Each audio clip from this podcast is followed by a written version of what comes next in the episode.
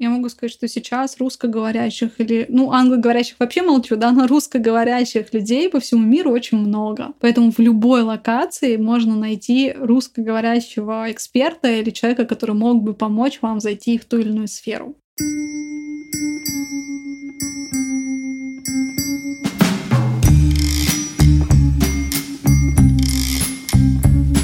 Всем привет, это Лев Пикалев и подкаст «Новый рынок».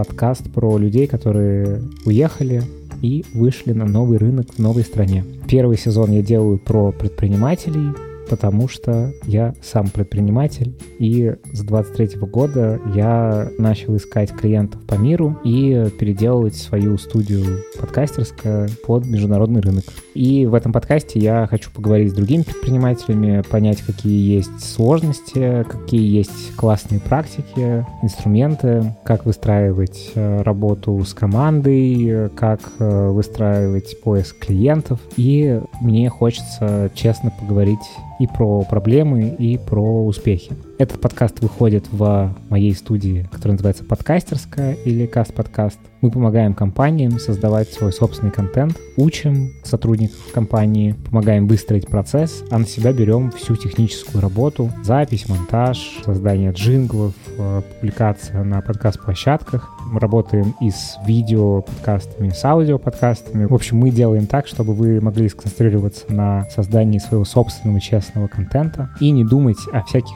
технических штуковинах, которые мы с удовольствием для вас сделаем. Ссылки на мою студию в описании. Подписывайтесь на этот подкаст, ставьте лайки, пишите отзывы и вступайте в телеграм-канал, который называется «Новый рынок», где будут анонсы новых подкастов э, и будут иногда появляться какие-то истории по мотивам уже вышедших эпизодов. Спасибо большое, что слушаете этот подкаст.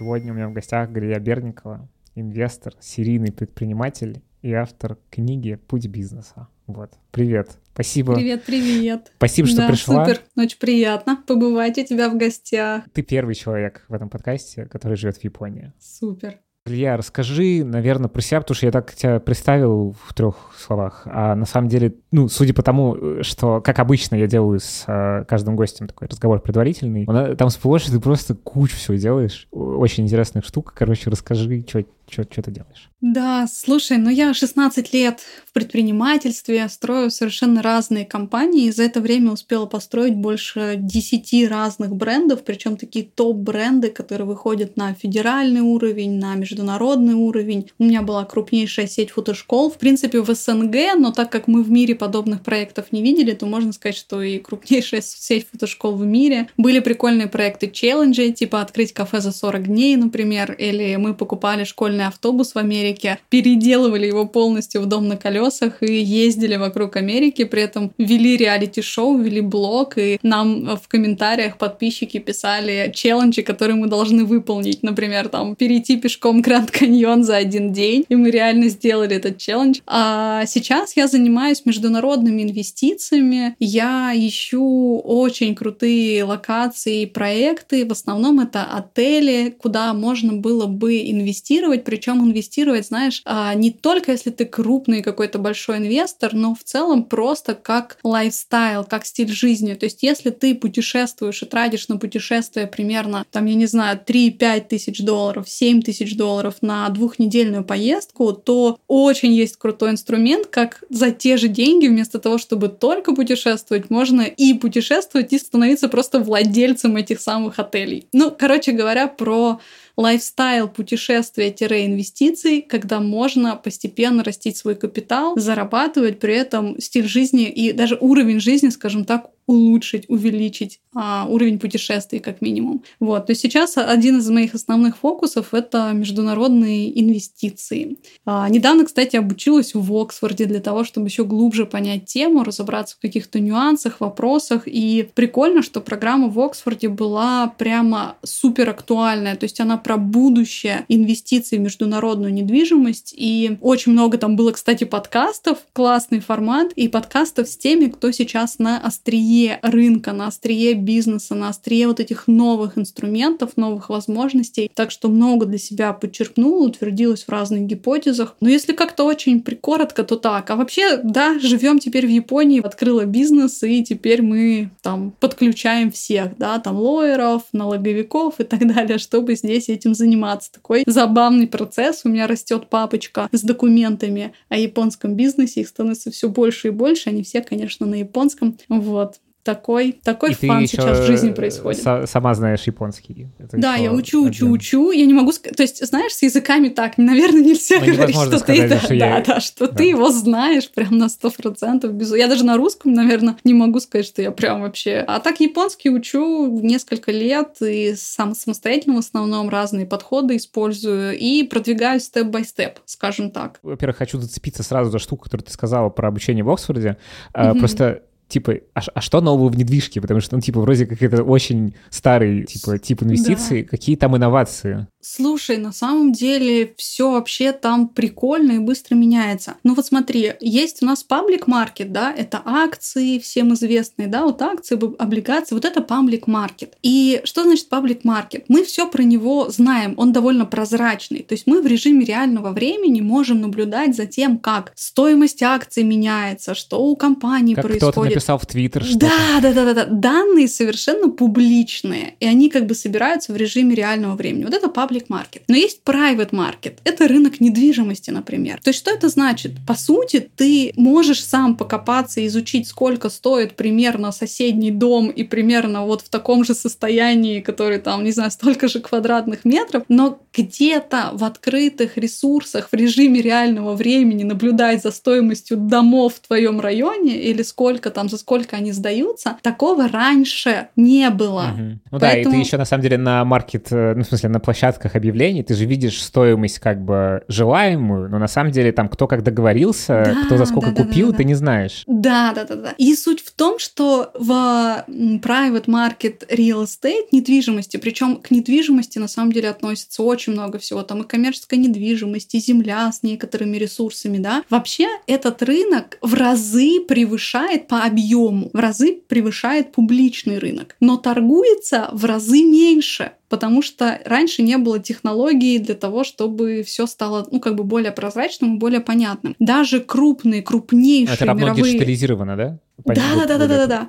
Да, вот этот мегатренд сейчас очень большое влияние оказывает. Ну, то есть даже, например, какие-то супер-мега самые большие компании, например, пенсионный фонд японский инвестиционный, это один из самых крупных инвесторов в мире, даже у них там real estate в портфеле, ну, совсем мало было. А сейчас они выделяют триллионы долларов на то, чтобы входить в рынок real estate, потому что на него в том числе влияет технологии, развитие технологий, и сейчас благодаря развитию как раз digital сферы, вообще токенизации, организации, вот этой всей истории, вот этот э, очень как бы закрытый private market, мы же говорим, знаешь, не просто о, том, чтобы купить и продать недвижимость для жизни. Мы же говорим про инвестиции, про коммерческие здания, про дома, там, про все остальное, да. Таких площадок, ну, по факту нет. А, ну, как, знаешь, чтобы было видно, что сколько стоит, ре- реально сколько стоит. То есть, да, как ты сказал, не какая-то придуманная цена, а реальная цена. И вот это все постепенно появляется, постепенно приходит там токенизация, да, и можно купить недвижимость за маленькие кусочки. Развивается fractional ownership, потому что развиваются различные смарт-контракты и новые юридические механизмы. И по факту вот этот реально очень старый рынок, он сейчас благодаря различным глобальным мегатрендам все более и более становится доступным большему количеству людей. Вот. И в целом мы обсуждали в Оксфорде, знаешь, до, до моментов, как там, я не знаю, изменение климата влияет на недвижку. Оно реально очень сильно влияет. То есть это про население, про то, где оно живет, как оно перемещается, что сейчас из-за того, что климат на несколько градусов там постоянно теплеет, как города с этим работают. Ну, то есть там, там вообще бурлит котел изменений, я бы так сказала. Так что прикольно, очень прикольно. Я хотел бы тебя немножко в прошлое откинуть. А можешь рассказать, как вообще у тебя складывался твой трек вообще, с чего ты начинала? Потому что mm-hmm. ну, ты очень много перечислила вещей, которые ты делала, mm-hmm. запускала бизнес. И можешь рассказать вот типа from scratch, это как было вообще? О, слушай, я попробую рассказать, ну, довольно... Ну, тезисно. Когда тезисно, да. потому что если я буду from scratch, это будет прям супер длинная такая история. Но давай я пронизана эта вся история будет на самом деле моим желанием еще в школе открыть свою собственную гостиницу.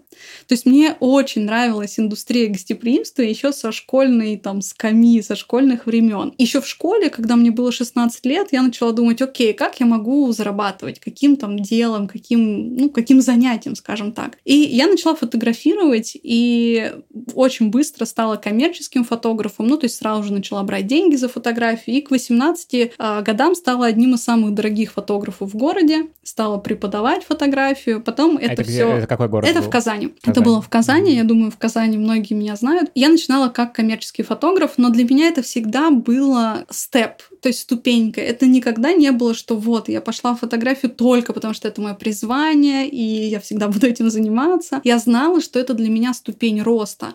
Через это я попробовала себя в продажах, в личных продажах. Знаешь, я там читала книги, которые могла найти. Ну, тогда онлайн-образования вообще в России, да, никакого не было еще. После этого я стала преподавать, преподавать офлайн, там, фотошоп, фотографию. У меня набирались группы, прикольно. Логичным шагом после этого стало, стал выход в онлайн. Ну, как логичным для, для нас, кто хотел развиваться в бизнесе. В тот период люди не знали, как платить картами онлайн. То есть, что такое да. CV-код, было неизвестно. То есть, люди писали, нам спрашивали, а где найти CV-код. И вообще всем было очень страшно платить карты онлайн. И это то время, вот смотри, очень мало было проектов в онлайн-образовании, то есть их практически не было. В то время ко мне на вебинары приходили по 3-4 по тысячи человек. И площадки просто падали, потому что технически не выдерживали такое количество людей одновременно онлайн. И я это сделала тогда через 5 видеоуроков по фотографии, которые мы везде онлайн загрузили грузили и именно их продвигали. И через эти уроки говорили, что ну давай дальше приходи на вебинар, расскажем еще какую-то часть, и после этого там можно было приходить на онлайн обучение. То есть этот рынок зарождался, там все было в новинку, там все было классно по конверсиям,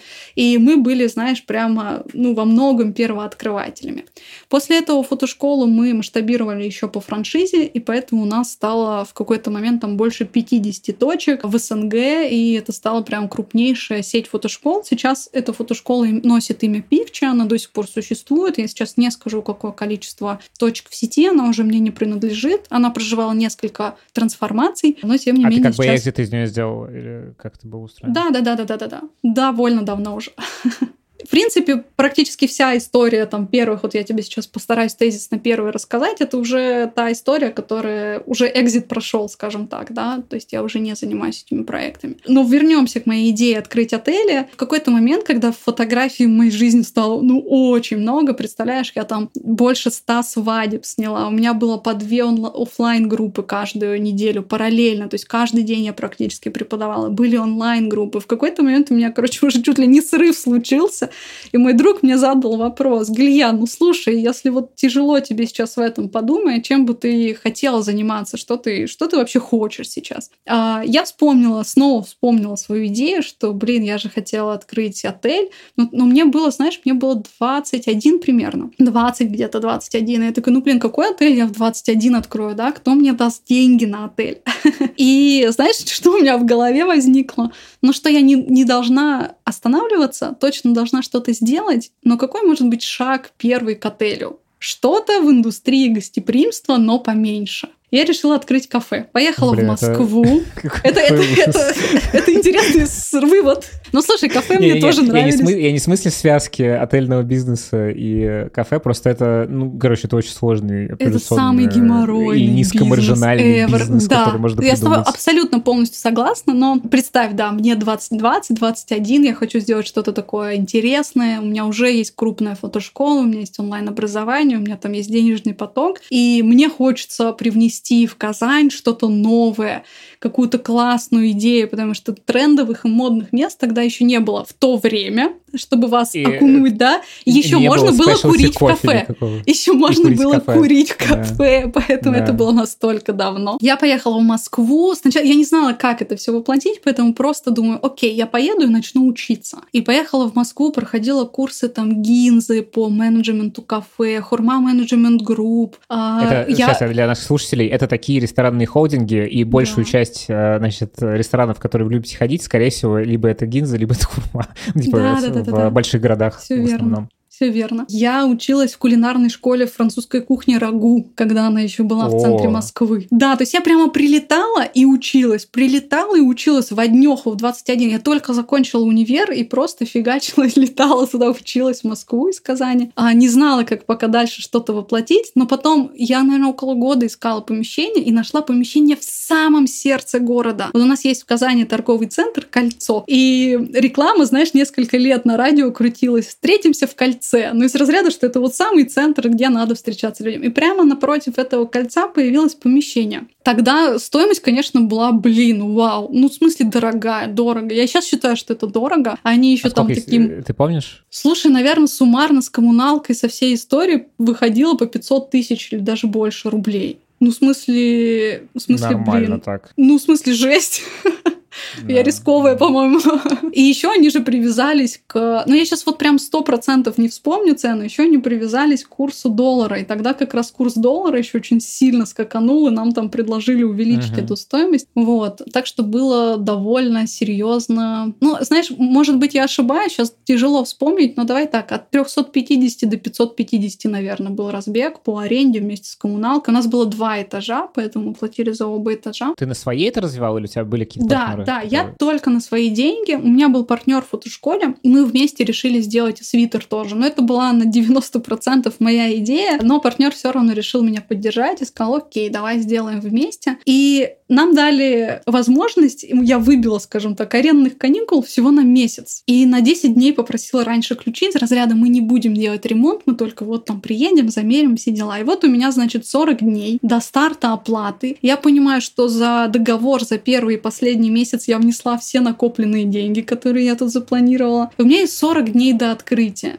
И вот мы сидим там вечером, я там нервничаю, думаю, что как, и мне тоже еще один друг, другой друг Блин, уже на этот раз. Так, такие условия еще, как будто это, не знаю, вы типа в трех метрах от Кремля помещение, типа Короче, арендные каникулы да, на месяц. Да, там типа, такие, такие тру- там такие трудные были условия, не очень прикольные, и все было непросто, это сто процентов. Но, знаешь, молодежь, мы когда были молодые, мы мечтали и еще не сделали никаких ни ошибок, знаешь, никаких провалов не было, поэтому казалось, что все вообще всегда будет классно получаться. Старались верить в себя, поэтому как бы сломя голову бросились в эту идею. Я лично бросилась в эту идею, хотя было жутко страшно. То есть реально было страшно, страшно не выполнить, страшно, что не получится, но вот этот страх, я ну как бы сидела в нем, варилась, и мне друг говорит, слушай, ну вот есть 40 дней, да, и ты сейчас нервничаешь, думаешь там, что как, а давай фиганем и всем скажем, что ты там, или там откроешь кафе через 40 дней. Я такая, а, нифига, думаешь, давай. Ну, как-то, знаешь, это в диалоге родилось, в совместной какой-то посиделке на кухне. Как обычно, всегда все рождается на кухне. Так что это родилось в какой-то совместной посиделке на кухне, и мы замутили, и я замутила реалити-шоу «Открыть кафе за 40 дней». То есть, я так поняла, ты в сфере общепита понимаешь, и ты понимаешь, что 40 дней — это как бы а это жесть, это unreal. Это реально никто так не делает. Но для того, чтобы привлечь людей, для того, чтобы зацепить как-то людей, да, потому что хотелось, чтобы люди пришли сразу. Вот есть обычно общепит открывается там от трех месяцев до шести месяцев, иногда год, если это прямо премиум какой-то, да. И еще ему нужно время 3, 5, 6 месяцев на раскачку, на то, чтобы пришел народ. Но Слушай, у меня же извини, нет... А это была прям, ну, типа, с кухни, с, да, типа, холодный да, горячий гастрономи... цех, со Да, я тебе могу сказать, да, гастрономический гастрономическая кухня. Я вообще хотела шефа из Москвы привезти. Но в итоге шеф у нас был казанский молодой парень. Это была кухня, это было два этажа, внизу был алкогольный бар и гастрономическая кухня. И наш шеф-повар первый, который пришел, он сейчас работает в класснейших, лучших заведениях Казани и в том числе открывает или там с кем-то. Короче, в Москве уже начинает работать как шеф-повар. Прости, а он начинал я просто... Это звучит... А всякие санпины, вот эта вся история, пожарники, ну типа Мы это же... все проходили, все сделали. Смотри, я взяла, как, как как бы наставника, можно сказать, или коуча, то есть как такую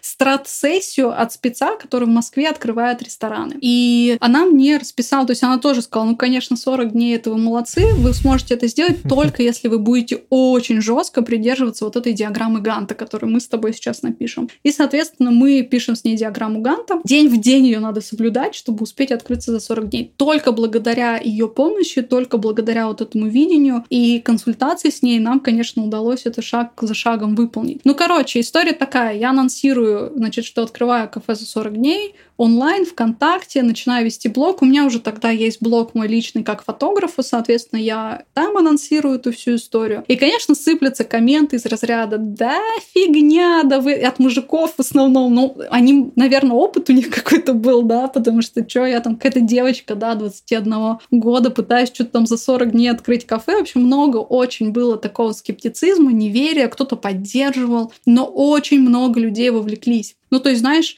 да, это не текущие цифры, да, миллионники и так далее. Это было всего там 3-5 тысяч человек в Казани. Но слушай, это маленький город, это группа, посвященная бизнесу, которого еще нет. И это уже там 3-4-5 тысяч человек, которые постоянно следит. Ну, в общем, анонсировали, я каждый день вела реалити-шоу «Открыть кафе за 40 дней». Мы буквально спали там, ночевали, дневали и так далее. И получилось. Вот, в общем, было, было куча скептицизма, были те, кто подбадривали, и мы открыли день в день, как обещали. Да, там на открытии, знаешь, мне все прошло гладко, мы еще распаковывали кастрюли.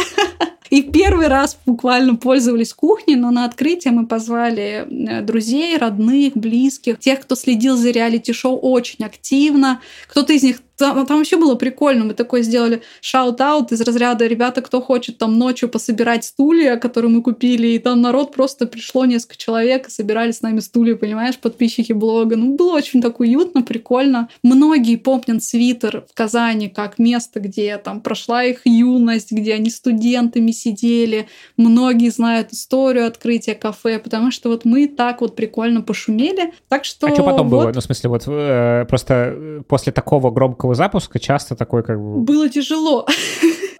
спад. ну, в смысле, что? Было тяжело, бы... тяжело развиваться, было тяжело угнаться. Знаешь, к нам сначала приходили толпами, люди стояли в очереди там за кофе, мы не успевали варить кофе. Мы там много ошибок на старте совершили, но это колоссальный, класс, класснейший бизнес-опыт. Я развивала кафе лично где-то три года, прежде чем уехала в Москву и запускала там проекты. И суммарно кафе просуществовало где-то 6 лет. Прямо в центре Казани. Сейчас там уже что-то другое, да, но... История. Да, многие помнят. После этого мы еще одно кафе открыли на крыше в соседней, на соседнем здании, гриль-бар-балкон. Но это был такой летний проект, когда мы летом на крыше в центре города жарили барбекю, шашлыки, какие-то алкогольные коктейли. В общем, такая история. И делали вечеринки по 100 человек, прыгали прыгали на крыши. Ну, тогда вот крыша была не очень, наверное, для этого предназначена. Но это было так, сезонный проект, а после этого э, там открылось уже что-то более такое крупное, серьезное. Правда, по-моему, оставили даже Wi-Fi такой же, и там, по-моему, даже какое-то название позже или почти такое же. А, давай тогда дальше по верхам. Вот как в итоге все пришло вот в ту точку, где ты сейчас, из которой мы разговариваем? Слушай, потом было очень-очень много разного бизнес-опыта. Я, например, являюсь сооснователем компании Like Центр. Это одно, один из крупнейших тех проектов в России. Я поехала как раз в Москву, чтобы его развивать. Я, правда, развивала его чуть меньше года и потом продала свою долю. Но это был колоссальнейший тоже опыт сильного управления, когда мы просто с нуля за два месяца провели там 10 конференций по тысяче человек в 10 разных городах. И мне с нуля удалось собрать там команду в 40 человек буквально за месяц. Ну и как бы и поставить на какие-то рельсы этот проект было прикольно прикольно. Много чего еще открывала. Было крупнейшее бизнес-образование для женщин, Woman BZ, с сообществом, с классным. Мы выезжали в том числе на какие-то супер крутые выезды, типа участвовали в Iron Star, в триатлоне, бизнес-комьюнити, там в забегах по 50 человек. Ну, то есть было очень душевно, очень прикольно. Сейчас у меня из бизнесов остался косметический бренд, который я основала в 2017 году. Это бренд Чароника. Он развивается, но, конечно, после событий там двухлетней давности он развивается с, через ухабы и как бы немножко с трудом, потому что мы только-только начали выходить там на международную арену, в разных странах быть представлены, в Монголии, в Казахстане, там в Австралии нас недавно хотели поставить.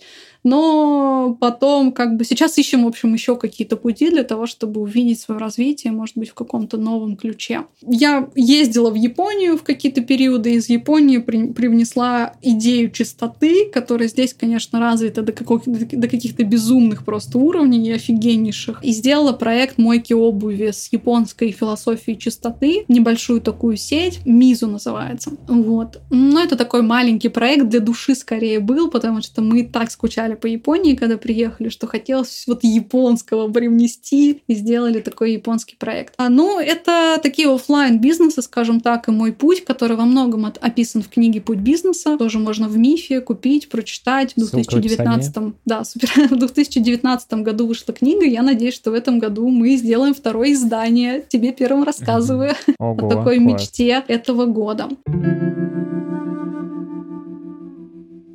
Мы сегодня поговорим преимущественно про всякую Азию. Вот, в частности, mm-hmm. про Японию, ну и, наверное, захватим какие-то еще страны в этом регионе. Mm-hmm. Можешь рассказать, почему и как вы вообще в Японию переехали? Потому что, ну, сейчас э, как раз вот то, что мы упоминали, после начала войны люди поехали, ну, понятно, какие-то более-менее близкие и культурно отчасти, и, ну, как бы географически. И в этом смысле Азия, ну, как бы скорее часто воспринимается, ну, Бали может, ну, типа Индонезия, может mm-hmm. быть, и там Таиланд, как некоторые такие вот точки, где, ну, условно, там можно обеспечить себе довольно комфортную жизнь, вот. Ну и все равно как будто туда в основном это какая-то более туристическая история. Вот. А Япония выглядит как очень какая-то закрытая своя какая-то, mm-hmm. ну, система такая, куда... Ну, то есть, типа, когда я думаю о том, ну, вот человек, который уезжает, думает о том, а где бы получить ВНЖ, ну, типа, Япония не самое первое место, куда ты такой, М, хочу получить ВНЖ в Японии. Наверное, наверное практически последнее, если японский ну, типа, язык ты не учишь или не увлекаешься, то, наверное, это из области фантастики. Слушай, да просто влюбились, на самом деле, в какой-то момент, приехали туристами, офигели. Я могу сказать, что Япония это все таки не та Азия, как мы обычно понимаем Азию. Ну, то есть я могу сгруппировать там Таиланд, Малайзию, Индонезию в какие-то похожие друг на друга относительно, да, страны. Но Япония, она другая. Ну, совсем И Китай другая. другой. Ну, в смысле, что вот это вот прям такие да, да, я думаю, Или что... Китай ближе к Японии? Нет, они разные, на самом деле, но как бы вот есть такая Азия ближе, знаешь, ну все-таки, как тебе сказать, там, не знаю, Шри-Ланка, Индонезия, Малайзия, ну вот такие, Вьетнам, вот такая Азия. А есть другая Азия, наверное, да, Китай и Япония это такая немножко другая Азия. Для меня так, по крайней мере. В общем, приехав в Японию, мы влюбились, захотелось съездить чаще, но вместо этого я подумала, блин, а зачем ездить чаще? Надо приехать и попробовать здесь пожить. Поэтому в 2020 году мы последним рейсом, тогда ковид, ударил, да, и мы просто последним рейсом влетели в Японию для того, чтобы попробовать тут пожить. Для того, чтобы сесть в карантин, видимо. Да, но, знаешь, было очень прикольное время с точки зрения того, что туристов не было. Все вот эти супер знаковые места, все красоты, Киото, Токио, они были настолько пустые, и настолько их можно было ощутить, потрогать, впитать без туристов, что это уникальное время, очень ценное. Поэтому, несмотря на то, что многое было закрыто, и приходилось соблюдать очень много карантинных мер, все равно мы кайфанули безумно в этот приезд. Приехали мы учиться на как бы как студенческая это как, виза. Да, как студенческая виза. виза языковая, да, это самый простой и легкий путь.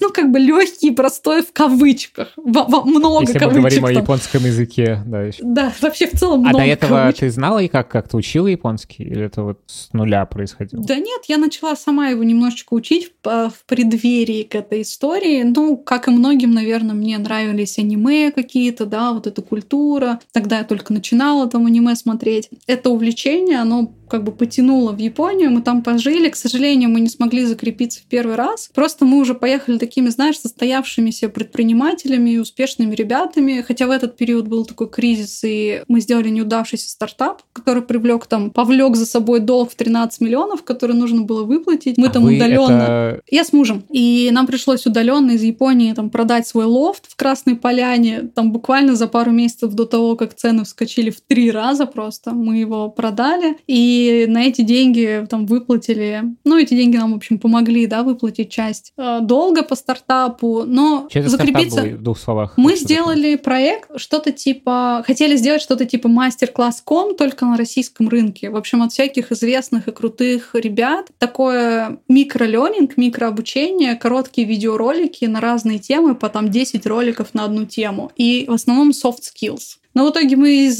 кучу денег вложили в разработку, в съемки, в общем, не туда, куда надо было. Даже бизнес-опыт мне не помог вложиться Мгм. правильно. В общем, не туда, куда А надо было, и в итоге на... вывод сказать вот в этом месте? Ну, потому что про ошибки Слушай, на, на MVP, интересно. на маркетинг не хватило. Не надо делать сразу какой-то идеальный продукт, какой-то офигенный дизайн, сразу выкатывает лучшую версию. Лучше сделать очень маленькую историю и попробовать вообще ее выкатить, чтобы понять, есть ли спрос или нет. А еще лучше сделать прям нормальный custdev, серьезный такой, созвониться с большим количеством потенциальных клиентов и понять, есть ли спрос. Потому что для того, чтобы этот спрос создать, возможно, придется потратить столько денег на маркетинг, сколько не было заложено, да. То есть мы настолько верили в идею, что думали, о, ну мы сейчас выкатим, и все полетит сразу, и юнит-экономика сойдется, да. А в итоге не сошлась. Так что никогда не надо вкладываться в разработку чего-то большого сразу, особенно IT-решения или там дизайны или запись видео сразу в большом количестве. Ну, Лучше основном прям тогда, сделать я очень мощный микро. продакшн был. Да, и продакшн мощный, мы сразу свою решили платформу запилить, онлайн-обучение с личным кабинетом, со всем остальным вбухали там в IT-шку, думали, что все так норм, будет клево. У нас большой опыт в онлайн-образовании был колоссальный, почему бы нет. Но в итоге надо было по-правильному идти, как обычно, MVP, каздевы и так далее. Мгм. Больше Не, ну, слушай, ну, крутая ошибка, очень, ну как, дорогое Да, платное лю- обучение. Да, да, да, да, да. Ну, любой, любой опыт в предпринимательстве, он, его надо переваривать, прорабатывать и получать из него классные выводы. Окей, ты второй раз вы когда приехали? И вот второй раз мы приехали в том году, то есть мы два с лишним года пытались найти способ сюда вернуться, потому что студентами было, ну, невозможно, не хотелось, это не подходило нам, то есть слишком много времени занимало вот это обучение, а было трудно совмещать это с бизнесом, и в целом муж сказал в какой-то момент, ну все, я сдаюсь, я не могу, оставьте меня в покое.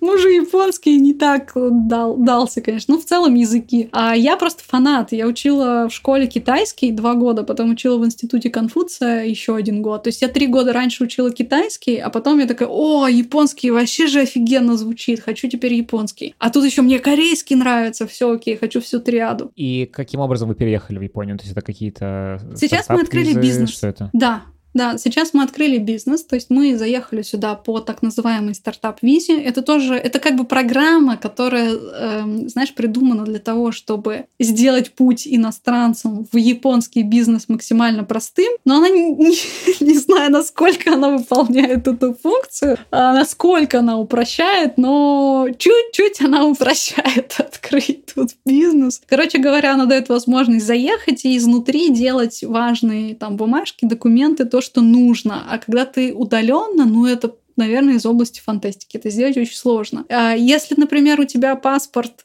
ну, грубо говоря, американский, то такой проблемы нет, потому что ты можешь заехать сюда, по-моему, месяцев на чуть ли не на 6 подряд. Ну, то есть просто по туристическому, просто, по паспорту. И уже там на месте И, и у тебя, да, и уже тут на вопросы. месте все делать, да. Но для нас, например, это две недели только туристического въезда. То есть за две недели это как бы ты даже на сантиметр не продвинешься в сторону решения. Я открыла бизнес здесь, так что можешь меня А что поздравить. это за бизнес? Я- Как-то поздравляю. Что это за Спасибо. бизнес? Это тоже Бёрнек. То есть Бёрнек — это название моей, моего инвестиционного направления. У меня есть инвестиционное агентство, где есть клуб, где есть э, fractional ownership, это совместное владение, то есть то, о чем я немножко сказала в начале, где есть разные другие направления. И, в принципе, мы открыли в Японии Бёрнек, компанию Бёрнек. Но... На японцев или? Но Да. но из, как бы, как сказать, для японского рынка мы показали немножко другую функцию этой компании, поэтому у нее будет здесь немножко другое назначение, Но чтобы Ну, это было скорее проще. для, чтобы вам было проще Да, получить все Японии там, да, да, да, да, да, получить надо. стартап, да, потому что это должен был быть бизнес, который был бы полезен этому конкретному региону. Сейчас мы проживаем в Фукуоке, поэтому мы разработали проект, который был бы здесь интересен, и его подали. И вот с ним уже сюда зашли. И а... что это такое? Может, тоже в двух словах просто интересно. В двух словах мы планируем делать на корейские, китайские рынки крутые, интересные туристические гайды, PDF-гайды. Ну, то есть PDF-гайды, digital-гайды с тематическими клевыми путешествиями здесь по Японии, потому что сюда приезжает много корейцев, но довольно мало такой информации. Ну, то есть есть типовая. Есть люди, которые делают какие-то свои, там, фотографы, например, свои тематические истории, но все это не собрано в одном месте, плюс все равно недостаточно этого. Поэтому мы хотим делать на корейский, на uh-huh. китайский рынок гайды и наоборот для японцев гиды по там Корее, Китаю, не знаю, Индонезии, каким-то еще местам, куда они любят ездить. Как все это началось? С чего вообще это все начиналось как раз? Э, ну, вот тот проект, который сейчас ты развиваешь. И, в общем, расскажи вот эту уже историю. Собственно, это вот, ну, основная, мне кажется, в этом смысле тема нашего подкаста. Началось, наверное, как раз с того самого кризиса, когда мы сделали стартап, и потом должны были денег, и поняли, что там единственный ресурс — это продавать какие-то свои собственные там, я не знаю, то, что мы думали, что где мы будем жить и так далее, свои квартиры, какую-то свою недвигу и все такое. И я поняла, что за там, годы владения, управления бизнесом, это, знаешь, это такая предпринимательская страсть, и в том числе предпринимательская ошибка, да, вкладывать все время в свои идеи, в свои проекты, там, где понятно. Ну, то есть ты знаешь, вот, я разработаю новый сайт, и он мне принесет еще там аудиторию. Вот, я вложу в новый маркетинговый инструмент, он мне точно принесет. Вот на своем бизнесе я понимаю, как зарабатывать, поэтому все обратно туда вкладываю. И э, я тоже так же делала пока не получила по носу и не поняла, что, блин, вообще никаких дополнительных нормальных финансовых инструментов для себя не построила. И просто одномоментно лишилась практически всего капитала, который у меня был, за буквально одну ошибку. И поняла, что так не должно быть. И вот цепочка, система, по которой я работаю, строю капитал сейчас, она выглядит следующим образом. Я зарабатываю деньги на бизнесах, да, и все, что я зарабатываю, все все практически полностью я трачу свой капитал. То есть я вкладываю. То есть вот этот cash flow, он не оседает в кармане. Сначала бизнес генерит деньги, эти деньги уходят в капитал, то есть по факту в инвестирование. И уже этот капитал, как активы, генерит деньги, пассивный доход. И вот этот пассивный доход — это то, на что я стараюсь жить. То есть моя mm. система mm-hmm. в этом году, она уже в принципе начинает работать. То есть я там копила свои объекты недвижимости. Вот сейчас в этом году она постепенно раскачивается, раскачивается. Она в том, чтобы заработанные деньги вкладывать в капитал и растить капитал так, чтобы постоянно растить из него а, доход, который получается. Ну, то есть ты растишь капитал, все больше и больше он генерит пассивного дохода. И на этот пассивный доход уже можно жить. То есть, вот, грубо говоря, например, сейчас пассивный доход у меня там допустим, 2-3 тысячи долларов, да, я понимаю, ну окей, я, в принципе, на еду, на жилье там хватает, но если я хочу больше, если я хочу путешествовать или еще что-то, как бы надо больше. И я довожу свой капитал, доращиваю свой капитал до момента, чтобы было больше. Чтобы было не 3000 Извини, долларов, а, а какие 4, там дох- 4, а 5. в этом месте доходности? Ну, то есть, типа, это сильно иначе, чем, ну, условно, там, какие-то классические, классический портфель, который там, ну, условно, высокорисковый, ну, чуть-чуть высокорискованных активов, э, там, среднерисковые и какие-то там стабильные, условные облигации государственного займа, например. Вот. А, это с точки зрения зрения процентовки просто. В недвижимости ты имеешь в виду? Ну да, в целом. Э, какой в этом смысле э, процент, который генерит вот эту, ну, собственно, пассивный доход твой? Это, конечно, зависит от страны, но в целом можно собрать портфель, который генерит в среднем 10 12-13% годовых в валюте. Ну да, я просто как раз к тому, что чтобы ты озвучил эту цифру, потому что да, ну, иначе это может звучать, ну так, типа там, ну короче, как часто людей завлекают всякими странными mm. инвестициями, э, что, mm. в общем, там какие-то сверх истории, которые, ну, невозможно, насколько я понимаю. Э, смотри, вообще наша задумка такая, чтобы мы собрали для себя портфель вообще в разных странах. На самом деле я могу немножко с другой стороны подойти в эту историю, потому что инвестиции, там долевые инвестиции, это может быть немножко сложная тема. Мы вообще сюда пришли в эту историю именно э, fractional ownership или там долевого совместного владения через мою идею не просто путешествовать, а все-таки путешествовать и растить капитал, потому что мы много ездим. И когда мы путешествуем, мы ну, все время отдаем кому-то деньги, да, ну просто деньги улетают как вода. То есть за две недели там 5 тысяч долларов потратить в Корее это просто супер легко, а скорее всего больше только на проживание, там, ну, немножко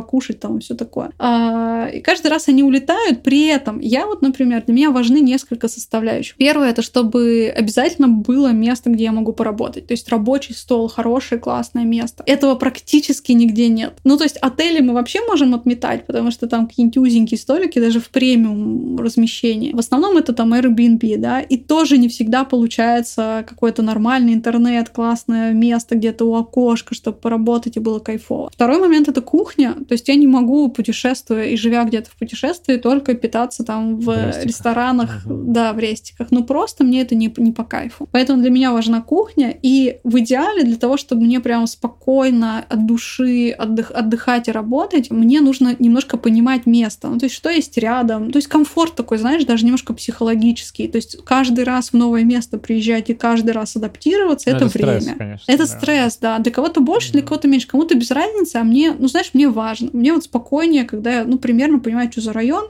какие тут будут кафешки или куда я пойду. А если я вообще знаю хорошо место, то это кайф. И вот сейчас я уже накопила те места, где я вот знаю, что в Турции я люблю вот именно тут, понимаешь? Вот в Таиланде я люблю вот именно тут. На Бали я вот люблю останавливаться вот в этой локации. Там в Японии вот тут. Я понимаю, куда я хочу путешествовать, куда я путешествую часто, и я понимаю, что мне надо. И при этом я бы хотела не тратить постоянно деньги да, на эти поездки, а все-таки владеть постепенно этими объектами. Но в этих странах один объект, да, который мне бы хотелось иметь, чтобы туда ездить, а не снимать постоянно отели или Airbnb, это ну, не знаю, от 500 тысяч долларов. В Японии там от полутора миллиона долларов, например. То есть, когда это мы говорим о премиум уровне, классном, где все как мне надо, эстетика, красота и все такое. Но, блин, при этом я инвестирую, хочу диверсифицированный инвестиционный портфель. Я понимаю, что я не могу в одно место сложить там 500 тысяч долларов на миллион долларов. Ну, как бы, может быть, когда-нибудь, но это тоже нелогичная, вроде бы, как бы инвестиционная стратегия. И я долго с этой идеей варилась и думала, блин, ну какие есть опции? Вот я реально хочу вот это место, оно классное, я хочу его себе, но у меня нет 500 тысяч долларов. И в целом я все равно приезжаю сюда только там на две недели, например. Зачем мне это? И тогда родилась как раз вот эта механика, которую я проверила, пойдя в Оксфорд, специально на самом деле туда пошла, чтобы понять, блин, мои идеи это что-то вообще взятое там с потолка или это реально осуществимо и на рынке практикуется. И поняла, что да, что это не только практикуется, это развивается, это сейчас тренд. Это, по сути, То шеринг условно, экономика. Есть объект за миллион долларов, берется там условно 100 человек, они скидываются там по 10 тысяч долларов, получается владение не этими совсем... людьми. Да, Или ну, давай не совсем так. Как раз типа и 100 человек и скидываются, вот это не совсем совсем правильный подход к этой истории, mm, okay. который может немножко запутать. Обычно шер или доли или часть, это по сути, вот смотри, та же шеринг-экономика, только не в потреблении и в пользовании, но во владении. То есть ты можешь купить часть долю. Обычно самое, наверное, максимальное количество человек и в целом долей это там 1 тридцатая. Ну, например, в Америке э, развивается много проектов. В Америке, например, второй дом, да, люди с большими семьями хотят покупать загородные дома, но они стоят там по 8-10 мультов. Угу. Ну, как бы, блин. Есть, в, в нашем привычном лексиконе это дача. Да, такая... дача за 8 миллионов mm-hmm. долларов. Ну, блин, вот это Америка и для крупной семьи, для большой семьи такой хороший, хорошая нормальная дача, большая. Они сейчас хотят это делать, они не через 20 лет, когда они накопят, там, хотят это делать, или через 30, они сейчас хотят. Зачем им эта дача на весь год, когда можно, в принципе, взять ее на месяц? Правда, в Америке даже там одна восьмая, это считай бюджеты 500-800 тысяч долларов, чтобы получить долю, да. И вот в Америке покупают ребята доли на такие дома и кайфуют, тусят уже сейчас. В Японии тоже есть проект офигеннейший просто. Они работают с самыми лучшими дизайнерами, архитекторами всего мира и строят потрясающие просто комплексы, в котором можно тоже взять долю. В основном это одна десятая, на 20 на 30 то есть они по 10 делят, да. Мы в Burning Share пошли в эту сторону, мы пока не такие дорогостоящие объекты берем, поэтому у нас доля реально такой affordable сегмент, когда ты вместо трех-четырех путешествий можешь себе взять отель. То есть вот давай простая математика. Вот на Бали локация наша, там наш объект, примерно стоимость в сутки проживания там 400 долларов, да, например. И ты захотел туда приехать на 15 дней. Ну там ты типа 6 тысяч долларов примерно заложил на эту поездку. На то, чтобы вот в этом бутик-отеле остановиться с панорамным видом на море, там, инфинити бассейном, все классно. Вот ты три года приезжаешь, ну, 3-4 года пусть будет, ты приезжаешь каждый год в одно место, потому что тебе нравится. Ты можешь 10 лет, там 20 лет приезжать, но по факту, если бы ты за 4 поездки просто вложил деньги в объект, у тебя он свой уже был бы. И ты хоть 50 лет мог бы там останавливаться. То есть 4 поездки окупают владение этой доли в отеле. А все остальное время тебе не нужно просто об этом заботиться, вообще переживать. Ну, долю конкретно в твоем там апартаменте или в твоей вилле. И наша задача сделать такие базы для себя. Вот это в первую очередь то, что я делаю для себя, и со мной как бы инвестируют те, кому прям откликается стиль жизни и понимание, как это все будет работать. То есть я хочу для себя такие объекты, в самых своих любимых странах, в любимых местах, чтобы везде, куда я не поехала, я поехала как к себе домой, ну то есть в прямом смысле к себе домой, потому что я буду владеть этой недвижимостью, чтобы там был отельный сервис и просто все офигенно, чтобы там была рабочая зона, рабочее место, чтобы там была кухня, и в идеале мы хотим сделать в локациях, знаешь, там, где серфинг, серфы, чтобы стояли, там, где на великах круто, велики были, там Тесла где-то в гараже стояла, то есть там уже все есть, что тебе нужно, ты просто приезжаешь приезжаешь и кайфуешь в своем любимом месте, понятном тебе, это твой объект. Так, можно глупый вопрос позадаю?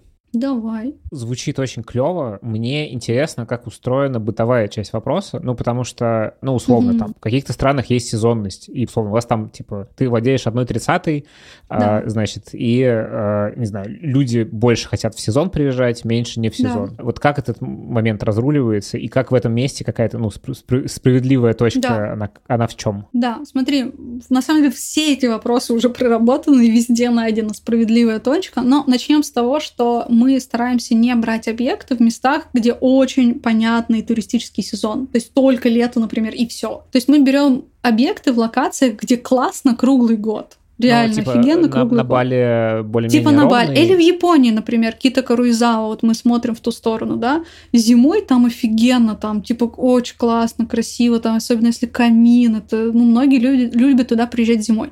Летом там свежее. И вот мы спрашивали, знаешь, вот группа 10 человек, спросишь, а где для тебя, когда для тебя сезон в Каруизаве? И половина ответит летом, половина ответит а, зимой. и у всех свои предпочтения. Да, и у всех своих предп... свои предпочтения. И суть такая, что ты, когда покупаешь часть, часть ты не покупаешь ровно какое-то время. Мы делаем приложение, где тебе, у тебя как будто собственный букинг. Вот представь букинг из твоих собственных объектов, там, или Airbnb из твоих собственных объектов. То есть ты открываешь свой объект, и у тебя календарь, и там понятно, какие дни свободны, какие заняты, э, и ты бронируешь тогда, когда тебе хочется, когда тебе удобно. Чем больше ты, чем большей частью ты владеешь, скажем так, тем более гибкий для тебя календарь. То есть еще дальше на время ты можешь бронировать. Но при этом даже с, с учетом этого в договоре прописано, что если вдруг будет какой-то очень пиковый сезон, то есть лимит по количеству дней, когда, ну то есть в, в один стей, да, который ты можешь бронировать, чтобы всем хватило. А всякие другие бытовые вопросы. Потому что люди, когда вопрос касается недвижимости, это всегда такой, ну,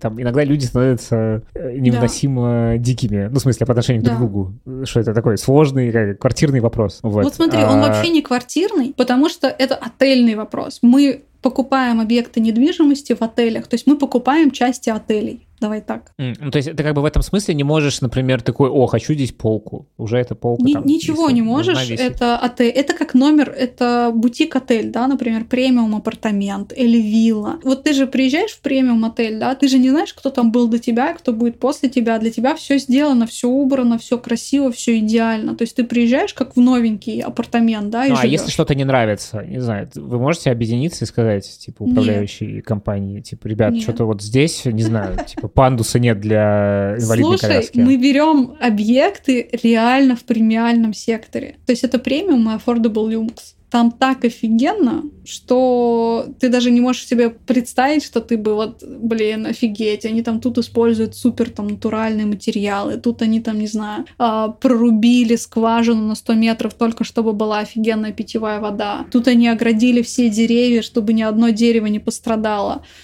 и так далее. Ну, то есть это уже премиум уровень. Поэтому там все уже классно. И это не владение жилым помещением, это владение инвестиционной недвижимостью, которая зарабатывает, когда ты там не останавливаешься. То есть она находится в инвестиционном пуле отеля, то есть в арендном пуле отеля, сори. А, это значит, что... А на чем вот... она, получается, зарабатывает? Что, в смысле, там какая-то доля ну, смысле, этого, это, это, это гости еще? По сути, можно как взять? Можно считать, что вот есть только 30 дней, которые ты купил, и все. Вот только думать о них, и ты этими 30 днями распоряжаешься так, как ты хочешь. Ты можешь взять 15 дней остановиться, а 15 дней нет. И все эти 15 твои дней, когда ты не останавливаешься, номер находится в арендном пуле отеля. Это значит, что там могут остановиться гости, которые приезжают ну, в этот которые с букинга пришли туда, условно. Да, или с там, сайта отеля, потому что в основном это бутик отели, которые, в принципе, даже в букинге не всегда нуждаются, но в целом, да, с любых сайтов, которые, собственно, сдают И в этом отель. смысле это очень должен быть такой, ну, популярный объект, чтобы, в общем, это Да, это туристические локации с mm классным стейбл, там, туристическим спросом или растущим туристическим спросом. Поэтому это Бали в первую очередь. То есть у нас вот первый самый классный объект, который мы взяли, это Бали. Потому что он по всем фронтам безопасный и выигрывающий, да, и по росту стоимости объектов недвижимости. Мы делали очень большую аналитику, аутсорс-аналитику заказывали, и аналитики сказали, что если такой же точно темп с роста стоимости объектов из земли продолжится, то через 10 лет на Бали вот там вот будет стоимость такая же, как в Дубаях. То есть Дубай и Бали сравняются просто по цене за 10 лет. То есть ты владеешь объектом, ты можешь там останавливаться, ты можешь зарабатывать, когда не останавливаешься, а он еще и растет в цене. То ну, ты то еще, вообще в принципе, кайф. из него выйти сможешь. Э, да, ты еще да. можешь выйти, когда там он, например, дороже стоит.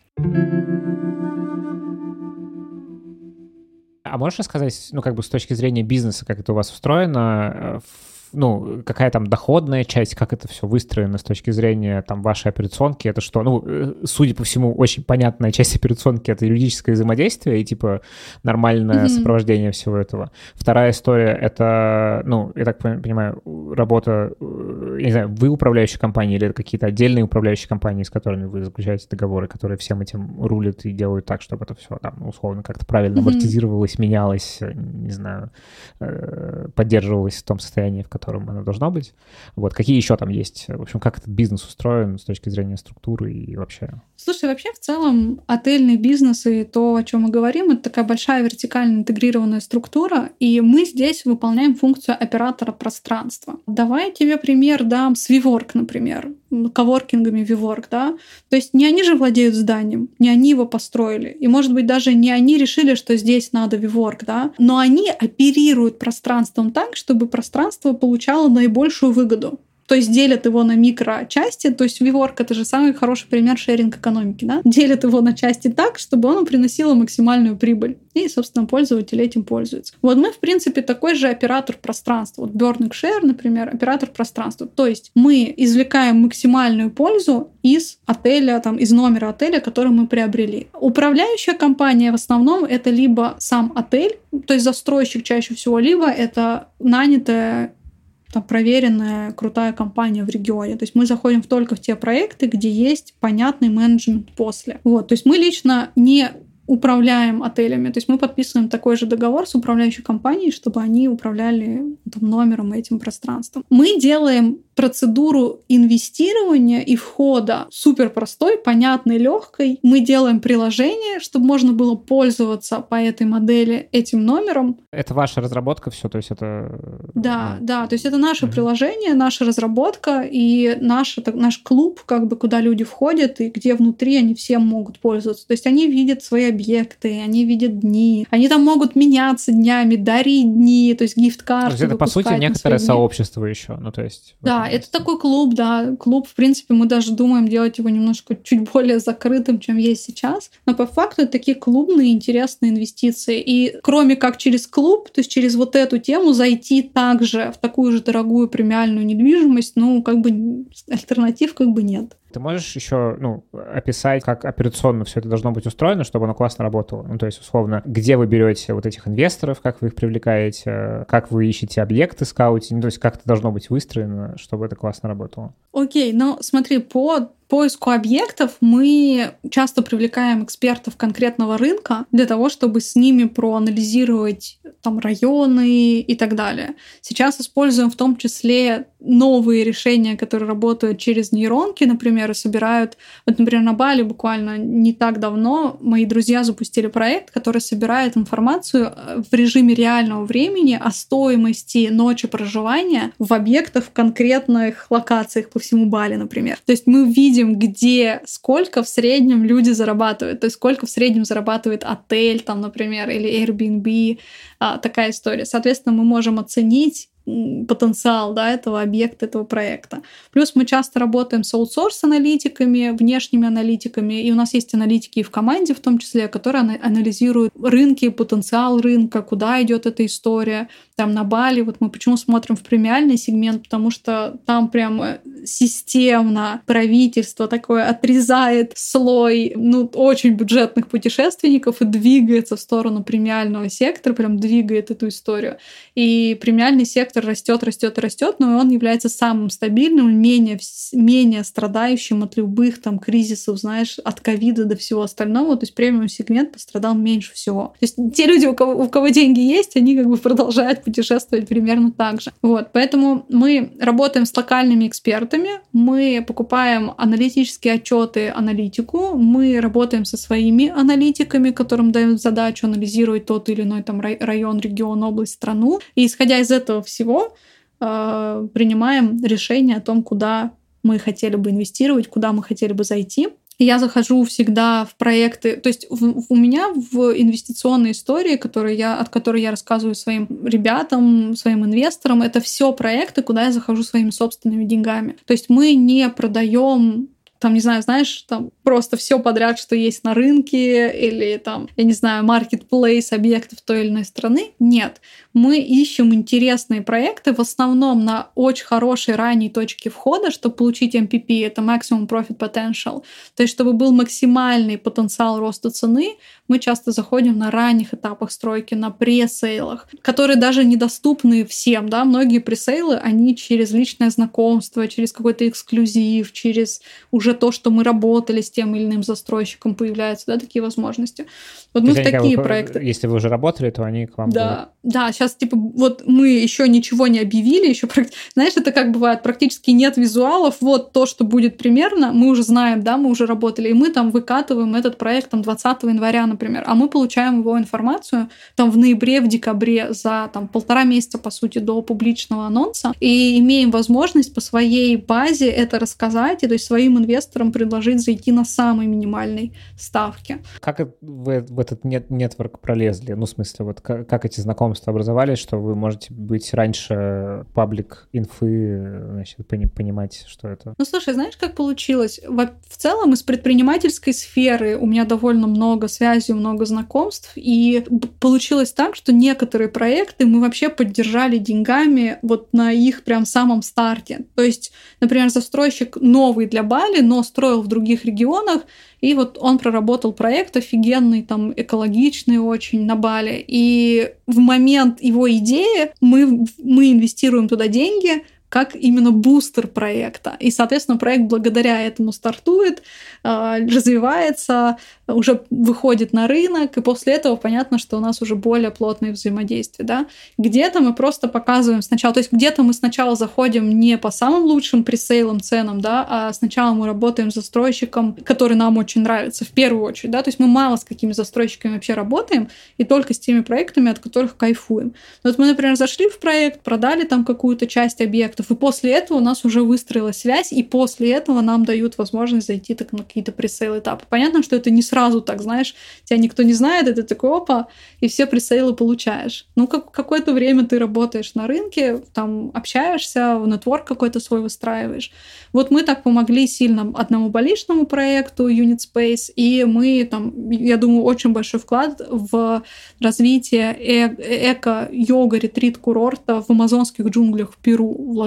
Ну, то есть мы там вложили много денег, и проект прям вырос так прикольно. А с точки зрения э, тех, кто инвестирует, как э, вы их ищете? Ну, понятно, что есть какой-то свой нетворк, видимо, тоже, но, э, но в целом Слушай, это же тоже ну, в какая-то принципе, я, некоторая. да, да, но я публично веду свою деятельность, я говорю об этом в соцсетях. Вот я участвую в подкастах, например, и много новых людей узнает обо мне, начинает читать, изучать. Там Инстаграм, например, и я веду свой телеграм-канал, где постоянно рассказываю о своих каких-то стратегиях инвестирования, куда мы заходим, что интересного. Ну, по факту, через личный бренд, иначе ты и никак и не скажешь через личный бренд. Но я им занимаюсь с 16 лет.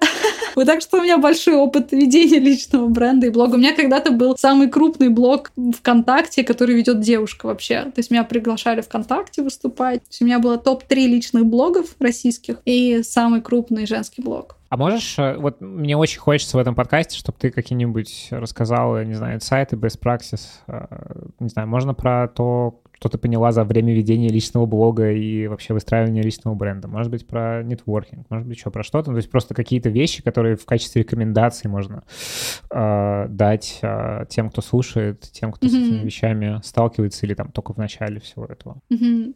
Ну, слушай, социальный капитал — это та валюта, которая продолжает расти из года в год уже просто очень много лет. Ну, то есть ведение своих блогов, своих ресурсов и работа со своим личным брендом, это лежит в корне у многих бизнесов, у многих предпринимателей. И вообще это сейчас вообще в корне всего маркетинга, наверное, потому что люди приходят к людям.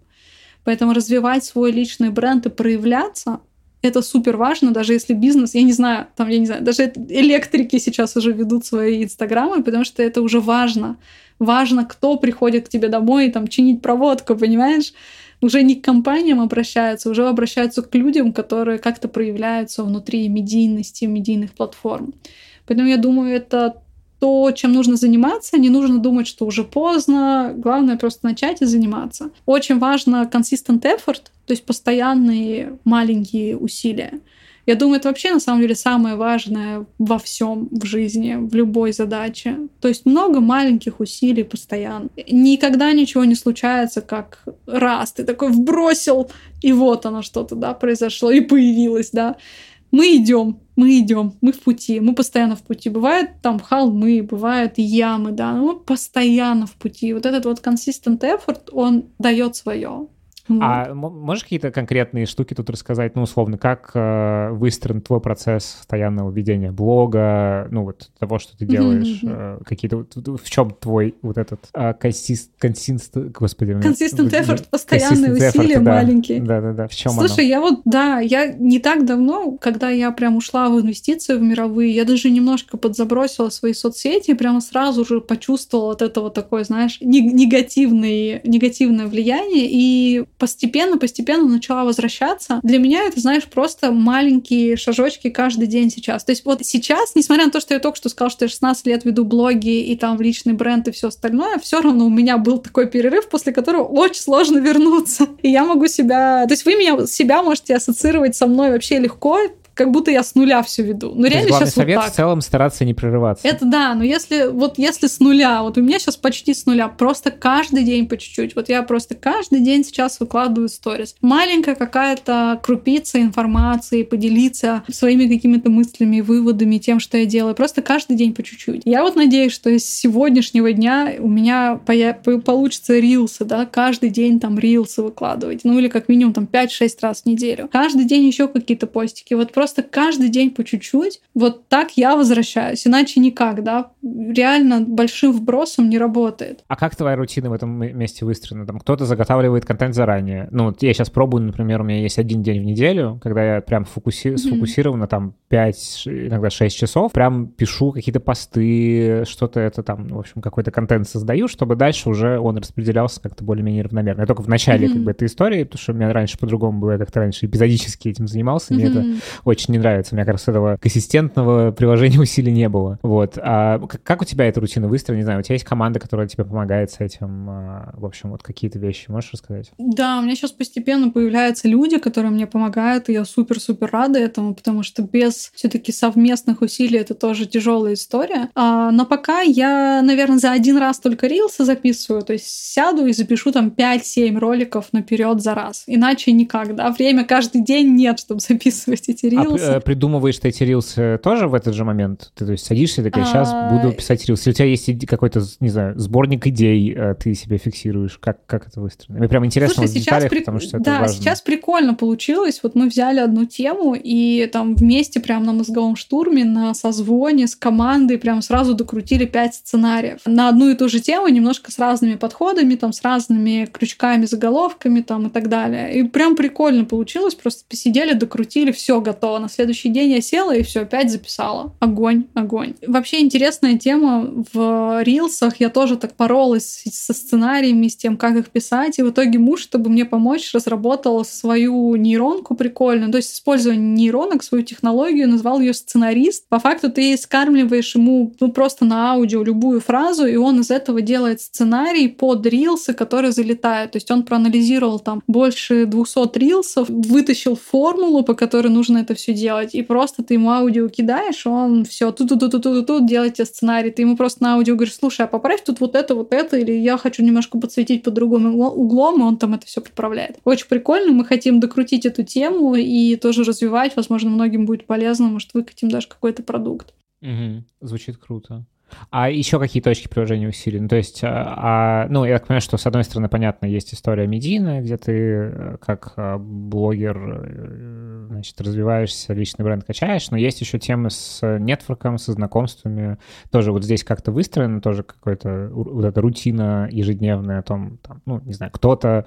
Э, mm-hmm. Я тоже так стараюсь сейчас делать, что, типа, у меня есть там не знаю, полчаса времени каждый день, когда я там прикладываю какие-то усилия в LinkedIn, э, там mm. кому-то что-то пишу, э, устанавливаю какие-то контакты, в общем, вот это всякое такое.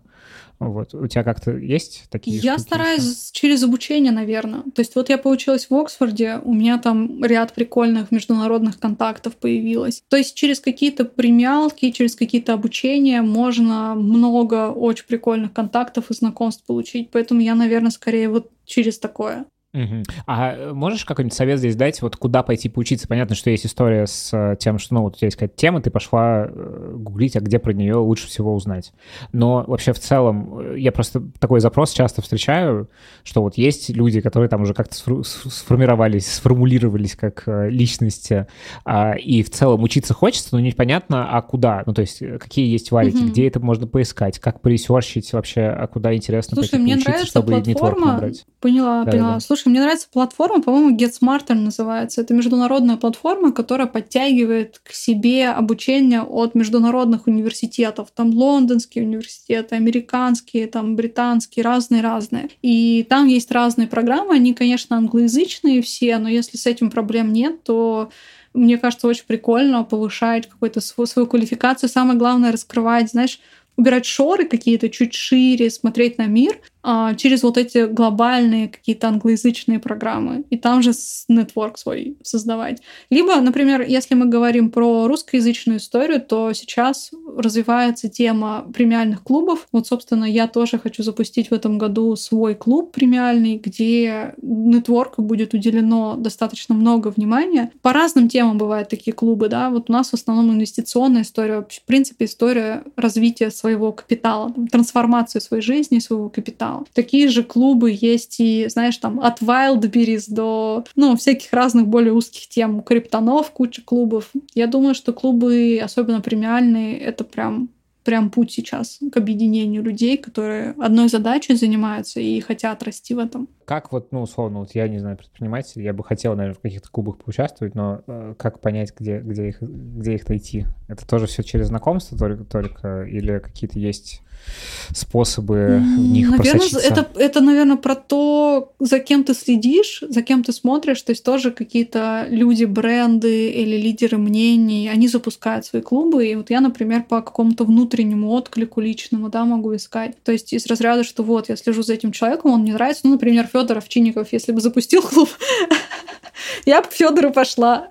типа Но того. у него есть своего рода клуб, у него же есть э, эти инвесторы, которые, ну, как бы, они же не представлены нигде на там, биржах, но у них есть возможность купить их акции, есть такой клубешник. Ну, я, ну, может быть, да. Но, в общем, какие-то такие темы, люди, лидеры мнений, за которыми ты следишь, которые тебе нравятся, вот в основном они что-то, когда предлагают, можно пойти поучиться.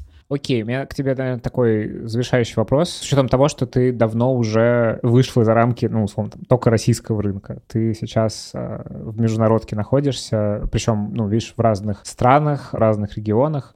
Можешь какие-нибудь дать, не знаю, там, рекомендации людям, которые вот туда хотят во все это дело заходить, э, с каким mindset ом туда лучше заходить, в общем, какие-то, не знаю, рекомендации от тебя, а как выходить на этот самый международный рынок? Ну, во-первых, сейчас, если вдруг страшно, что есть языковой барьер, да, который не преодолеть. Я могу сказать, что сейчас русскоговорящих или, ну, англоговорящих вообще молчу, да, но русскоговорящих людей по всему миру очень много. Поэтому uh-huh. в любой локации можно найти русскоговорящего эксперта или человека, который мог бы помочь вам зайти в ту или иную сферу. Поэтому лингвистический барьер ни в коем случае не стоит ставить как, на ну, прям место, стену. Типа, да, всё. на первое место. Угу. Вот мы сейчас, например, для Чароники вообще прорабатываем японский Амазон и прорабатывает управляющая бренда. Ну, то есть она ну, японский совершенно как абракадабра, да. вот, но при этом она всю аналитику там смотрит с Google Translate на экран наводит или еще как-то, да, переводит параллельно с двух экранов или там аишки использует, но тем не менее. В общем, языковой барьер барьером не должен быть. Второе, наверное, стоит больше путешествовать и смотреть по сторонам сторонам и встречаться в локациях с людьми. Потому что реально, когда ты это все видишь, ты понимаешь, что где-то, может быть, у твоей идеи, у твоего бизнеса почва гораздо более благодатнее, чем там, где ты ее развиваешь эту идею. Uh-huh. Ну, то есть ну, перенести и со стороны вот ты свои... не можешь увидеть никак, типа, что там. Да, перевести, перенести свои усилия, свое вложенное время на другой какой-то рынок, и это может быть x10 сразу.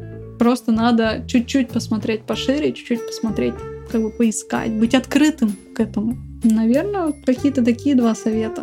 Слушай, круто. В общем, все ссылки, которые ты захочешь все будет в описании. Mm-hmm. Вот, все присылай. Поэтому слушателям тоже, значит, на заметку заходите в описание, там будут всякие ссылочки и на те проекты какие-то, может быть, ты поделишься какими-то статьями как раз про это, ну, про твой опыт и материалами mm-hmm. тоже было бы классно. Вот, на меня тоже есть все ссылки в описании. Вот, в общем, э, это была Галия Берникова инвестор, серийный предприниматель, прям супер серийный предприниматель максимально, и автор книги «Путь бизнес». Вот. Спасибо тебе большое.